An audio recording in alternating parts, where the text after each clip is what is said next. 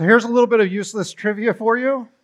The person who has made the most ever appearances on the T V show Dateline N B C is an L A police detective by the name of J. Warner Wallace, who specializes in cold case murder mysteries. Hopefully that'll help you win like Trivial Pursuit, or like, you know, as you're out at a restaurant doing trivia night or something, maybe that'll come up. I, I don't know. But the reason I share all that with you is simply this. In nineteen ninety-five, J. Warner Wallace, or Jim is his real name, he went to Saddleback Church, where I used to work uh, with, you know, Rick Warren. He goes to Saddleback. He's an atheist, and the only reason he's at Saddleback is because his wife had started attending there. And he's just trying to appease his wife. And so he's just sort of sitting there in the, the worship service. But he said there was something Rick Warren said that he'll never, ever forget. Rick said, Jesus was the smartest man who ever lived. And he just could not get that phrase out of his mind, that Jesus is the smartest man who ever lived. So again, Jim Wallace, he, he goes out and he buys himself a Bible. He wants to see, is this Jesus guy really smart or not? And so he starts to read through the Gospels. Now, he was expecting that it was going to start out with once upon a time, or, you know, it's going to be like Babe and the Blue Ox or something like that. But as he's reading through, he starts to see, well, wait a second, these Gospels actually are written almost like one of the eyewitness reports I would have for one of my cases. And he's like, if this is actually like supposed to be an eyewitness thing, I can take the same principles I use to solve cold case mysteries and prove that none of this is real. That way my wife stops attending her, uh, this church and, and just wasting her time. And so he took the ten principles that detectives use to solve cold case mysteries, and he started to apply it to the Gospels. And what he found shocked him, because by the end of it, he actually becomes a Christian, because he saw that the facts for Jesus' resurrection were right there. That there was facts. It wasn't just simply having faith in faith, a blind faith, but there are facts that back up why we believe what we believe.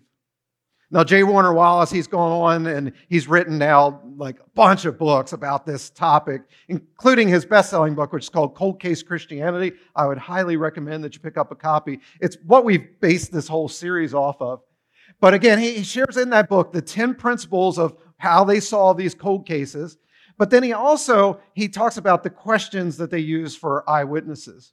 But there was one fascinating thing in the ten principles that they use that I had heard of these things before, but I didn't know how they actually apply. So what I'm talking about is the two types of evidence that you can have in a case. One is called direct evidence. Take a wild guess what the other one is. If one is direct evidence, the other is indirect evidence. Very good. Now, you've probably heard indirect evidence by another term, and that other term is circumstantial evidence. How many of you heard of circumstantial evidence before? Now, here's the deal. A lot of times with circumstantial evidence, people go, well, that isn't like the best type of evidence, because like it's like a little piece here and a little piece there, and you got to like sort of put it all together and, and sort of create a picture. So that doesn't sort of count. But what he explains in the book, and again, I wasn't familiar with this, is simply this. Every type of evidence, except for an eyewitness, is circumstantial evidence. You're going, wait, even if they find the proverbial smoking gun at the scene, circumstantial evidence. Well, what if it's like D N A that they find? Or, or blood from like the victim or, or the, the like murder suspect or whatever? Still circumstantial evidence. Well, what if it's like a fingerprint or a footprint? Circumstantial evidence. Every single type of evidence other than eyewitness testimony is circumstantial evidence. And the reason I bring this up is many critics of Christianity say, well, you don't really have a case for the resurrection of Jesus because it's all circumstantial. That, you know, you're taking a little bit here and a little bit there and a little bit here and a little bit there, and you're, you're trying to put it together to create this case for Jesus.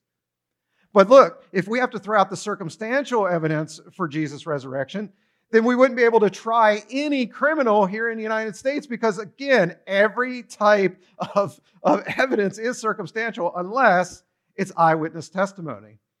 And what we have with Scripture here, with the Gospels, is not only the circumstantial stuff, but we have eyewitness accounts of Jesus' resurrection as well. But I love what J. Warner Wallace says about this. He says, even when you have an eyewitness, you don't trust the eyewitness, you test the eyewitness. Let me say that again. Anytime you have eyewitness accounts, you don't trust the eyewitness, you test the eyewitness. In fact, there's four broad categories that detectives use to test eyewitnesses to see, you know, is this for real or not? And these same four sort of tests are the same tests that a judge instructs jurors when they get ready to go into deliberations. They say, look, here's the four things that you need to keep in consideration because you heard many eyewitnesses in this trial. Here's the four things you need to keep in mind to see if it's true or not. So what are those four questions? Well, let's look at them here together. Number one, were they truly present at the scene in order to see what they claim that they saw? That one makes sense, right? Were they really there or not? Number two, can what they are saying be corroborated by any other form of evidence? So if the eyewitness says, yeah, I saw the, the suspect, they were uh, wearing red gloves and they had a silver pistol and that's how they committed the murder. And then later on, a silver pistol with red gloves is found. That makes it more likely that they're telling the truth. It doesn't mean that they are telling the truth, but this corroborating evidence points that, well, perhaps they are telling the truth. Number three, have they been honest and accurate over time? So has their story remained consistent or not? Or has it has it changed? Especially, you know, like with these cold cases that he talks about, sometimes it's like five years later, ten years later, twenty years later, thirty years later. And what they do is they go and they interview everybody again, all the eyewitnesses and, and the potential suspects, and they want to see, has the story stayed the same? Or over a thirty-year period, did it change? Question number four, are they free of biases or prejudices that might cause them to lie? So if the eyewitness or potential eyewitness has like a grudge against the person, or they could gain personally in some way by incriminating this person, then you know you, you got to say, well, there's some bias there, there's some prejudice. Now, it doesn't mean that they are lying, but it does have to be factored in. And so what we're going to do over the next couple weeks now as we continue this evidence series is we're actually going to take each one of those four questions and we're going to break it down and see, can we like answer these questions when it comes to, are the gospel writers actually telling the truth or not? So we'll start today with that very first question of, were the gospel writers actually present in order to see what they say that they saw? You see, throughout the Gospels and throughout the writings of the New Testament, we have people that either directly or indirectly are saying, I was there, I saw it, I was an eyewitness. Now, some of them only are inferring that they are eyewitnesses, but we have that in there that people are saying, look, I was there. And then we have some people like Luke that make it clear that I wasn't there. I wasn't an actual eyewitness, but I interviewed the people who are eyewitnesses.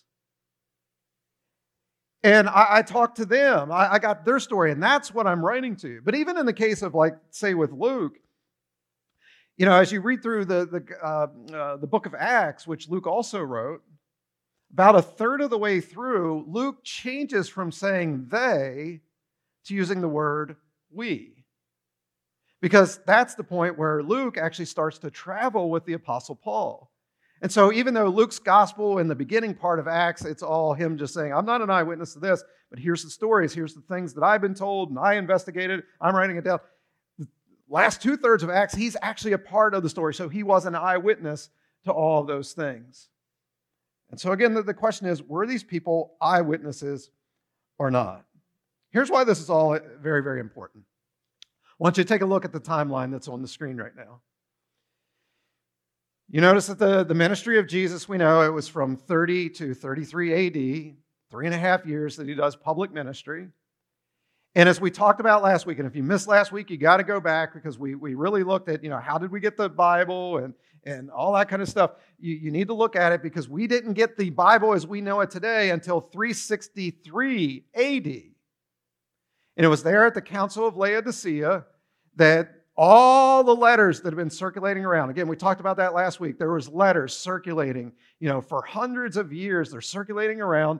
And it was there at that council that they said, okay, we're able to compare and contrast all these. And here's the ones that are legitimate eyewitness testimony that we know because we've seen this sort of chain of command, and we'll talk about the chain of command in a couple weeks, but we've seen this chain of command of the Gospels getting presented all throughout. And so things like Matthew, Mark, Luke, and John, they all are like, yeah, these are the real things. But did you know that there was the Gospel of Peter, the Gospel of, um, who else am I? Thomas, the Gospel of Mary. All of those were rejected. That they were like, look, it's so obvious as we read these, these are only people that are claiming to be Peter, to be Thomas, to be Mary. These are not real eyewitness testimony. And so they, they do all that. They, they evaluate all these documents, all these letters that have been circulating around. And remember last week we talked about that these documents were in Africa, they were in Europe, they're all throughout Asia. And so they're able to see, you know, did the telephone game take place or not? And they know that it didn't. And then that's when they authorize the twenty-seven books of what we call the New Testament. And they took those and they combined them together with the thirty-nine books of the Jewish scriptures, what we call the Old Testament, to create the sixty-six books of what we call the Bible. Now, again, here's why this is all very, very important. Famous atheists like Bart Ehrman, they all say that all of the Gospels were written very, very late on the timeline. So not only the Gospel of Thomas and Peter and Mary and some of the others, but they say even Matthew, Mark, Luke, and John, they are all written hundreds of years after by people just claiming to be Matthew, Mark, Luke, and John, that these weren't the real people at all. And they say that's why it needs to be discredited. And you know what? If they are right, that they were written late on the timeline, then we should discredit it, because we're talking about if somebody really rises again from the dead, you want somebody that's an eyewitness to that, especially because of what we're staking as Christians in the resurrection of Jesus. That Jesus truly is God, that, that Jesus has the power over sin, that he has the, the power to forgive us, that he and he alone is how we can have an eternal relationship with God the Father in heaven forever. If we're staking all of our lives right here and right now and our eternal lives on it, we want eyewitnesses to be there. However, if the Gospels can be proven to be written early on the timeline, closer to the actual event of Jesus' supposed resurrection, then at least then we can say, okay, these were actually written by eyewitnesses, and that they can answer this first question of, were they truly present in order to see what it is they say that they saw? Now, it doesn't mean that they're telling the truth, but it at least means that they were lying early, okay? And what you need to understand is it is tough to lie early. Be honest, those of you here, those of you watching online, how many ever told a lie before? The rest of you are liars. Okay. Here's the deal about lying. If you have to cover your tracks like in the hour that it happened, in the day that it happened, and you're telling those lies around other people that were there, they're able to say, no, no, no, no, buddy. No, no, no. It didn't happen that way. You're not telling the truth. If you have to tell a story like, you know, thirty years later about something, it's much easier to lie then. Why? Because there's not as many people that are still around that can sort of correct you that you're not telling the truth. That's why fish get bigger and bigger and bigger as the years go on. And so, uh, again, when it comes to were the Gospels written early, were they written late, if they're written late and it isn't actually eyewitnesses, they can say whatever they want. And, and that's what most atheists will tell you. They say, well, we really believe that there was a guy named Jesus, and we really believe that he was a great teacher of moral things. But we believe that as the years went on, nobody could correct it anymore, and so just legends started to get added to it, and none of it is true. But if we can show that the gospel writers are actually Matthew, Mark, Luke, and John, and they are writing early, then we can go, wait a second, why is it that there is no other writings from that day and time that would say that, no, none of this is true? Why, why don't we have anything like that? All right, with all that said, and we'll, we'll discuss that a little bit more here in a bit. But with all that said, can we make it a, a case for the early datings of the gospel? And the answer is, Yes, we can. Let me start with an illustration. I want you to imagine for a second that you are, uh, you're reading a book about domestic terrorism in the United States. It's a big book, Domestic Terrorism in the United States. And I want you to imagine for a second that as you read all the way cover to cover in that book, not once does it mention nine eleven. Just think about this logically. What would you conclude about that book? When was it written? Go ahead, say. Prior to nine eleven, right? There is no way there's going to be a book about terrorism in the United States and they don't mention nine eleven. And so you would have to say, okay, it was written prior then. Did you know that the nation of Israel had their own version of nine eleven? You may not have known that. In seventy A D, Titus, who was the, uh, the brother of the Roman Emperor Domitian, he was a Roman general, and he was told by his brother to go and to once and for all destroy the city of Jerusalem, including the temple. Now, what you need to understand is this had been going on for a couple years. Starting in sixty-seven A D, there had been this war that Domitian had sent in his troops to try to destroy Jerusalem. The city of Jerusalem was very, very fortified, big city walls. And for three years, they're able to hold off the armies of the Roman Empire. What the Romans eventually did is they starved the people to death. They just blockaded any new supplies getting into the city. And as time went on, people were just, they're dying of starvation, basically. And they're getting weaker and weaker and weaker. But other generals had tried to actually break through the walls and stuff. And, and finally, Domitian says to his brother Titus, he's like, look, I'm going to have you go do it. And sure enough, Titus is able to break through the walls. They burn the city, they kill most of the people, and they tear the temple to the ground. Now, if you know anything about Jewish history, you know what value the people placed on the temple. The temple is where the presence of God dwelt. The, the temple is where they would come to offer up their sacrifices for their sins. The, the temple was the place that they celebrated their feasts and their festivals. This is huge for them culturally. I mean, it's just a part of their lifestyle, this, this temple. Even if you lived in other parts of Israel, you were still required to go to the temple once a year. So just this is just such a big deal that the temple has come down. It's now been made a pile of rubble. Now, it makes sense that that would be very emotional and a huge deal for the Jews, but guess who else it was a big deal for?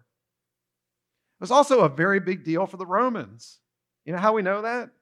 Take a look at the picture that's on your screen right now. This is called the Arch of Titus. And the inscription, and by the way, you could jump on a plane today, fly over to Rome, and you can visit this arch. So it's, it's still standing to this day. This is the Arch of Titus. The inscription on it is that it was erected in eighty-one A D. And inside, through both the words and the pictures, what it is celebrating is Titus' victory over the Jews. That they went in, that they destroyed Jerusalem, they destroyed the temple, and it talks about all the spoils of war that they took away. So not only is this a huge, huge deal for the Jews, this is a huge deal for the Romans as well. Now, little, little quiz here for you.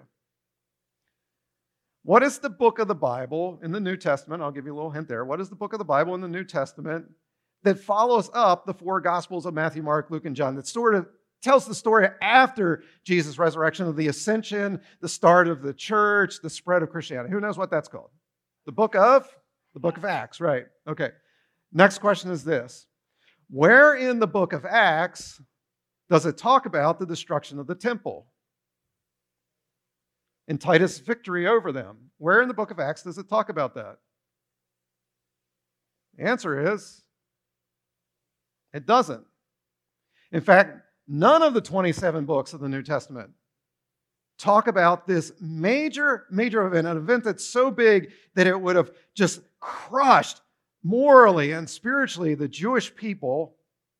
And it was such a big event that the Romans actually erect a whole arch to commemorate it.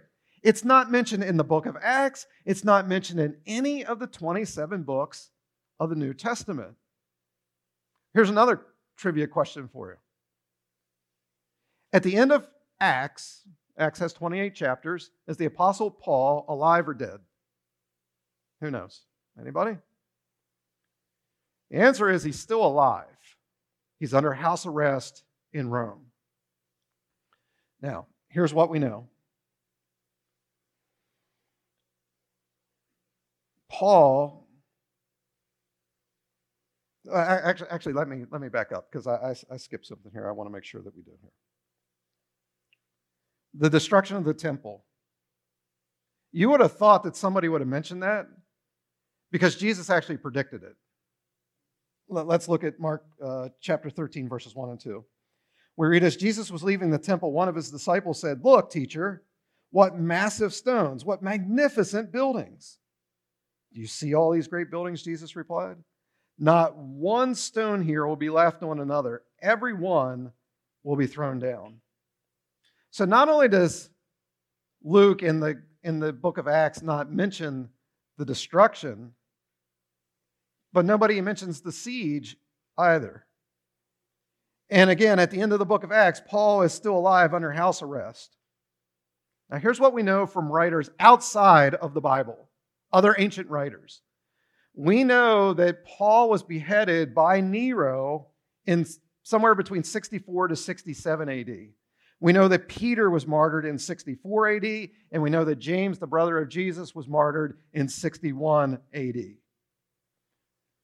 Now, I want you to think about this, because last week we talked about how meticulous Luke was in the details of everything that he wrote. He would talk about times. He would talk about places and the, the people. I mean, at one point in the book of Acts, he's so meticulous, he actually says, here's the street that it happened on. So this guy is very, very detailed in his writings. But yet, he never writes about the nine eleven of Israel, nor the deaths of Peter, James, the brother of Jesus, or Paul, the three most influential men in Christianity. Even though in Acts he mentions the death of, and the martyrdom of Stephen, and he talks about the death of James, the brother of John, his death, these lesser-known men. So he doesn't mention the nine eleven of Israel. He doesn't mention the death of these three very influential early fathers of the church. So think about it logically. What does that mean? If he doesn't mention any of these things, that means that they haven't what? They haven't yet happened. And so again, in sixty-one A D is when we know that James, and again, this comes from outside of Christian literature, we know that James was martyred in sixty-one A D. And so that means at the very latest, Acts was written in sixty A D, just one year before the first missing event. Now, there's arguments to be made that it was actually written before that, but we're going to put it at sixty A D here on our timeline. And keep in mind how Luke begins the book of Acts. Acts chapter one, verses one to two. He writes this, in my what? In my, in my first book to you, Theophilus, I wrote to you about all the things that Jesus began to do and teach all the way up to the day he was taken up to heaven after giving his disciples further instructions through the Holy Spirit. What was Luke's first letter to Theophilus called? We call it Luke. We, that's what we talked about last week. And so, if he says, look, this is my second book, Acts, which we've just placed on sixty A D on the timeline, that means that the Gospel of Luke had to be written before that, right? And so most theologians and most experts put the, the uh, Gospel of Luke having been written in fifty-three A D. So we're going to put that on your timeline. Luke is written in fifty-three A D. And the reason for that is we know the dating of some of the other writings of the New Testament. Let me give you a couple of examples here. First Timothy chapter five, verses seventeen to eighteen. Paul writes to Timothy, he says, elders, or today we will call them pastors, elders who do their work well should be respected and paid well, especially those who work hard at both preaching and teaching. And I said, amen. And then he says this, then this is the part that, that's important. He says, for the scriptures say, quote, you must not muzzle an ox to keep it from eating as it treads out the grain, unquote. And then he says, and in another place, in other words, another scripture, he says, quote, those who work deserve their pay. So Paul is quoting two different verses here from scripture. He calls it scripture. The first one about not muzzling an ox, that comes from the Old Testament, Deuteronomy chapter twenty-five. Where does the next part that he quotes, the, the next scripture, where does that come from? Where in the Old Testament is that? Well, the answer is it isn't in the Old Testament. Luke there, or uh, uh, Paul here, is actually quoting Luke's gospel, where Luke is saying Jesus was talking about, look, as people are out and about and they're traveling to share and to preach and to teach the word of God, you shouldn't Uh, you know, not pay them. In fact, let's look at it. Luke chapter ten, verse seven. Jesus says, don't move around from home to home. Stay in one place, eating and drinking what they provide. Don't hesitate to accept hospitality because those who work deserve their pay. Paul quotes Luke word for word in this. And it's so fascinating that as Paul writes this to Timothy, he says, this is scripture. And he doesn't make an argument that, oh, we should consider this as scripture. He just assumes that Timothy already knows that this is scripture. I mean, he just, he's matter of fact about it. In other words, by the time Timothy reads this, Luke's letter was already being accepted as scripture. Remember, we don't yet have the Bible. We don't yet have the New Testament. But all these letters, as we talked about last week, they're all floating around. And some of them started to be accepted as the Word of God, as Scripture, well before three sixty-three A D, when it all got compiled together. So we know that that writing took place um, in the early sixties, but we have another example of something similar that Paul does. And we find that uh, he, he writes this. It's to the, uh, the church that meets in the city of Corinth, and this is going to be anywhere from fifty-three to fifty-seven A D. And if you remember the church of Corinth, they are all kinds of messed up. They had all kinds of problems, doing things that they shouldn't do, including in how they were doing communion. And so Paul's going to write to them, and he's going to say, hey, remember what you've been taught about communion. You need to return back to that. You guys are messing this whole thing up, but return to the things which you were originally taught. So here's what he actually writes to them. In First Corinthians chapter eleven, verses twenty-three to twenty-six, Paul writes, for I pass on to you what I received from the Lord himself. On the night when he was betrayed, the Lord Jesus took some bread and gave thanks to God for it. Then he broke it into pieces and he said, this is my body, which is given for you. And then what's he say? What does Jesus say? Do this in remembrance of me. In the same way, he took the cup of wine after the supper, saying, this is the cup of the new covenant between God and his people, an agreement confirmed with my blood. And again, Jesus says, do this in remembrance of me as often as you drink it.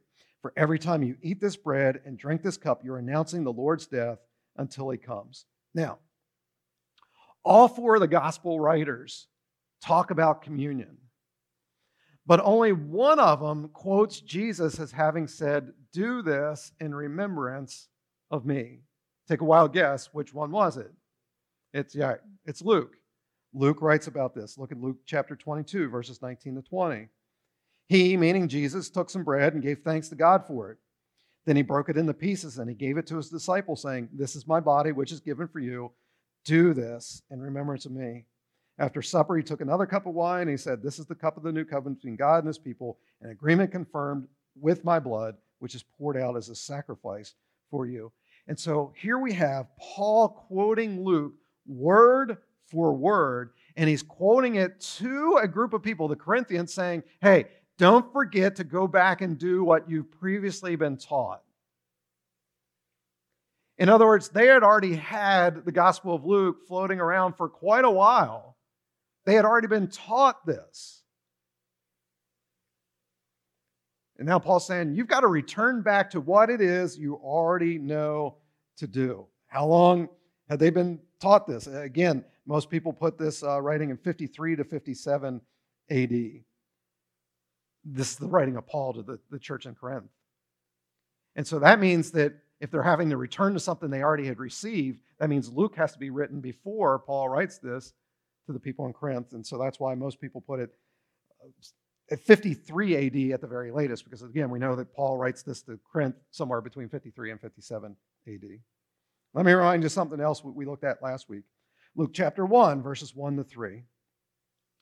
Remember how Luke starts his gospel? One word that has real historical uh, relevance. That word was what? Many. He says, many, many, many, many, many people have set out to write accounts about the events that have been fulfilled among us. They used the eyewitness reports circulating amongst us from the early disciples. Therefore, having investigated everything from the beginning, I also have decided to write an orderly account for you, most excellent Theophilus. So last week we looked in these verses at the, the importance of the word many. Today I want to take just a little bit of time to talk to you about why does he say that I'm writing to you, Theophilus, an orderly account. Why doesn't he just say I'm writing to you an account? Why does he emphasize that word, I'm writing an orderly account? Well, to understand that, we actually have to go back and look at the writings of a first century bishop by the name of Papias. Now, Papias, he was a disciple of the Apostle John. Remember, we, we talk about this at, at Expenditure all the time. We are to make disciples who make disciples who make disciples who make disciples. So Jesus made these twelve disciples, and then those disciples started to go out and they were making disciples. So Papias, again, he is a disciple of the Apostle John, and he writes about the Gospels in his writings, about how these things have been handed down to us, these letters that are circulating around. And one of the things that Papias talks about, and this is so fascinating, Papias talks about how the Gospel of Mark is not an eyewitness account of Mark's. However, what Mark is, is Mark actually giving the testimony of Peter. So he's talking about, because, and as you read through the Gospels, you see that Peter and Mark are always traveling together. And so Mark was like, man, all these stories that Peter tells, they're so fascinating. I'm going to write all these things down. And so that's how we get the, the Gospel of Mark. But as you now know that, as you read through Mark, it's really, really funny. Mark, because he's best friends with, with Peter, every time Peter does something where he screws up, Mark says, one of the disciples, he covers for him. Or if he does mention Peter's name in a way that Peter messed up, he like really minimizes the whole thing. Anytime Peter does something really good, like Mark goes on and on and on about Peter and, and what he's doing. I mean, here's one of the examples. In the Gospels, we read about Jesus walking on water, right? And remember what happens is Jesus says to Peter, you know, come on out. But what happens to Peter? Peter does what? He sinks. He walks a little bit, but then he loses faith and he sinks. Did you know in Mark, he talks about Jesus walking on water and he leaves out the entire rest of the story. It's really fascinating. And so Papias, he, he's writing about, okay, this is actually, you know, Mark telling Peter's story. And he says very, very clearly in his writings that Mark got all the stories right. But here was Papias' uh, sort of criticism of Mark. He's like, one thing I didn't like is he didn't write a very orderly account. In other words, he got all the stories correct. He just didn't put them in their proper chronological order. See, Mark was writing it more from a, a theological timeline of what's important to know, and he's sort of building along in the stories of Jesus, so it sort of builds up then to the resurrection. And Papias is like, man, I, I wish there was a, a this orderly uh, account that would have gone on. So basically what we have is Luke comes along and he says, you know what? I am going to write an orderly account. Guess who Luke quotes? Word for word, more than anybody else, he quotes Mark. Essentially, Luke's gospel is just a retelling of Mark's gospel, almost word for word many times, except what Luke does is he says, I investigated everything very, very carefully. Mark starts right with the ministry of Jesus, thirty A D. But remember, we looked at it last week. Luke, he's like, no, I, I investigate everything. I'm going all the way back to the birth of Jesus. I'm telling all of that and the stories leading up to his ministry. And so Luke's going, look, I took all Mark's story. I did my own investigation. I'm adding some extra things in. I, I'm telling that, you know, hey, it was actually Peter that did this. And, and so I'm adding all that kind of stuff in as well. But what Luke writes to his friend Theophilus is he makes this emphasis of, I am writing an orderly account. In other words, chronologically, I'm getting everything correct. And we know that for Luke to have quoted Mark so much, that means that Mark had to be written before Luke. So most experts put the writing of Mark somewhere between forty-five to fifty A D. Now we're only talking one decade after the actual resurrection itself. So close to the event itself that it would be hard to lie, since other people could write and say, no, no, no, no, no. These guys are all telling lies. It's not the truth at all. What we're going to look at next week that's like really, really fascinating to me is that the other writings that we do have from that day and time that were critical of Christianity actually helped to corroborate Christianity. Unknowingly, these people are writing, giving us key details about the life and the ministry of Jesus, and even key details about the resurrection itself.